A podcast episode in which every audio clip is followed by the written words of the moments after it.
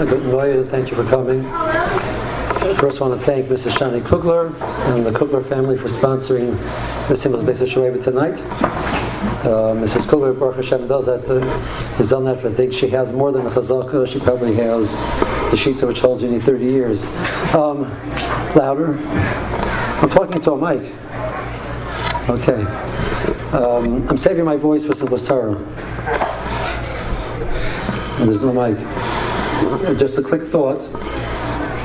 This is Simchas Beis HaShoeva. The question, which is obvious to think, think about, is why are we focusing on the Shoeva part of the mitzvah? Mitzvah is Nisuch HaMayim. Mitzvah is Nisuch HaMayim. So why is the simcha start from the moment of the shoeva, of drawing the water? The, the simcha should be when you do the mitzvah. The mitzvah is pouring the water on the mizbeach. At that moment, the Kohen comes into the Beis HaMikdash and he pours the water on the Mizbeach. There should be this whole dance and song and this whole simcha of doing the mitzvah of Nisuch HaMayim.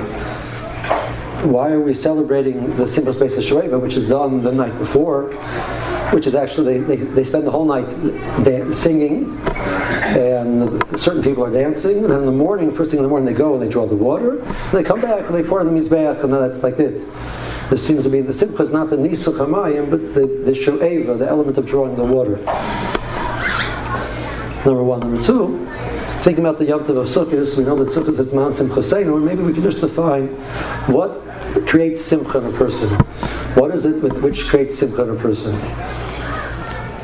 So I saw a thought, and I'm sharing this thought. There's a sefer which, which Rabbi Piansky recently brought back from Eretz Yisrael called Atzos Sancheni.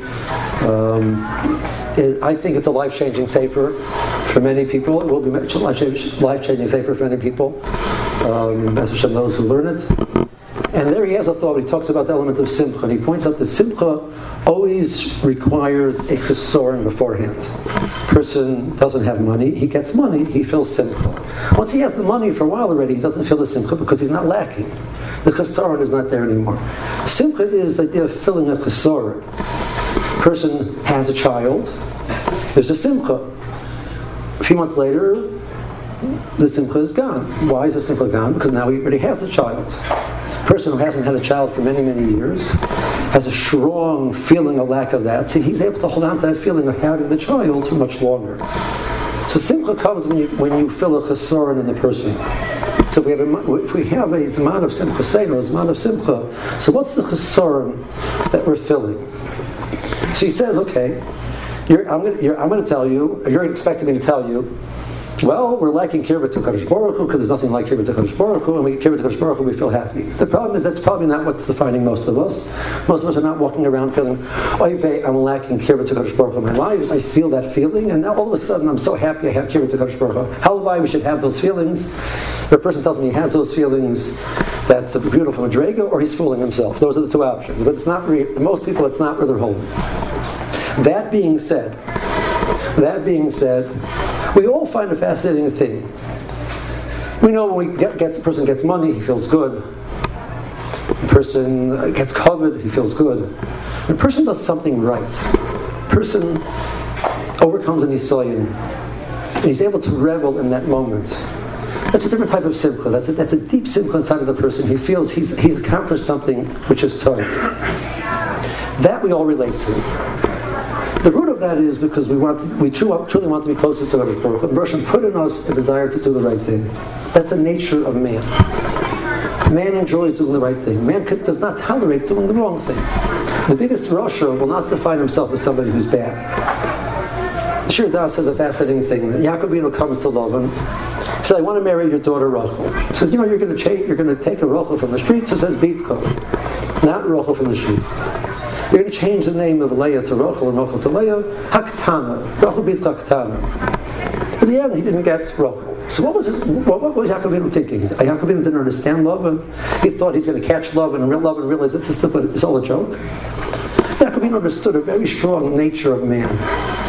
We all want to do the right thing. Even Lavan, Lavan sees himself as a good man. Lavan's a good person. He won't do something which is bad. He wouldn't fool somebody. There reasons why you have to do this. Well, Yosef came in it's not my fault, it's a minhag I would, I of course would honor my, my agreement with you. the studies have been shown. You go to you go to a, uh, a, a maximum security prison and you speak to the people who were there, who've been found guilty unanimously by juries. It wasn't my fault. I didn't really do it. Somebody else made me do it. It was a mistake.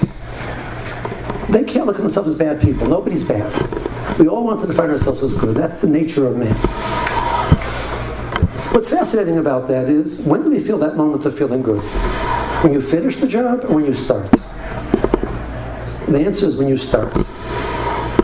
Not when you pour the water on the Mizbeach. When you draw the water, the moment you put yourself on the path to do the right thing, there's a feeling of simcha. Even if you haven't accomplished it, maybe even if you won't make it to the end. But the fact that you make a decision to go on that path and follow that path is a source of simcha.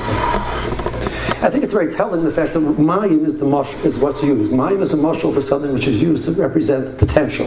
Mayim is the quintessential chaymer. It has no tsura, it has no, it's not formed yet. It's just potential. Mayim is a source of life. Mayim is something which we can make the greatest things out of it depends what you want to do with it. So the moment that a person draws the water, this potential that he has, this koyach that he has inside of him, that he's going to accomplish great things. And he makes that decision to use it for the right thing. Even if it doesn't make it at the end, he falls before he makes it to the end. You should know that's a source of simcha. That's the simcha which we celebrate by the simchas Beis HaShoeva. Call yourself after Rosh Hashanah, after Yom Kippur, we made a decision to follow a path. We know that we might not make it to next year. We might not make it to Hanukkah. We might not make it to Hoshana Rabbah but we're on the right path. We made a decision to follow the right path, and that's a source of simcha. Klal Yisrael is celebrating during Sukkot the fact that we chose this path, the path which is right, that gives us the simcha that we know we're doing a davar tov, and we're celebrating the inner feeling of, of, of contentment and happiness and security in the Kadosh Baruch Hu's arms that we know that we've chosen the right path. Course, I thank you for joining us.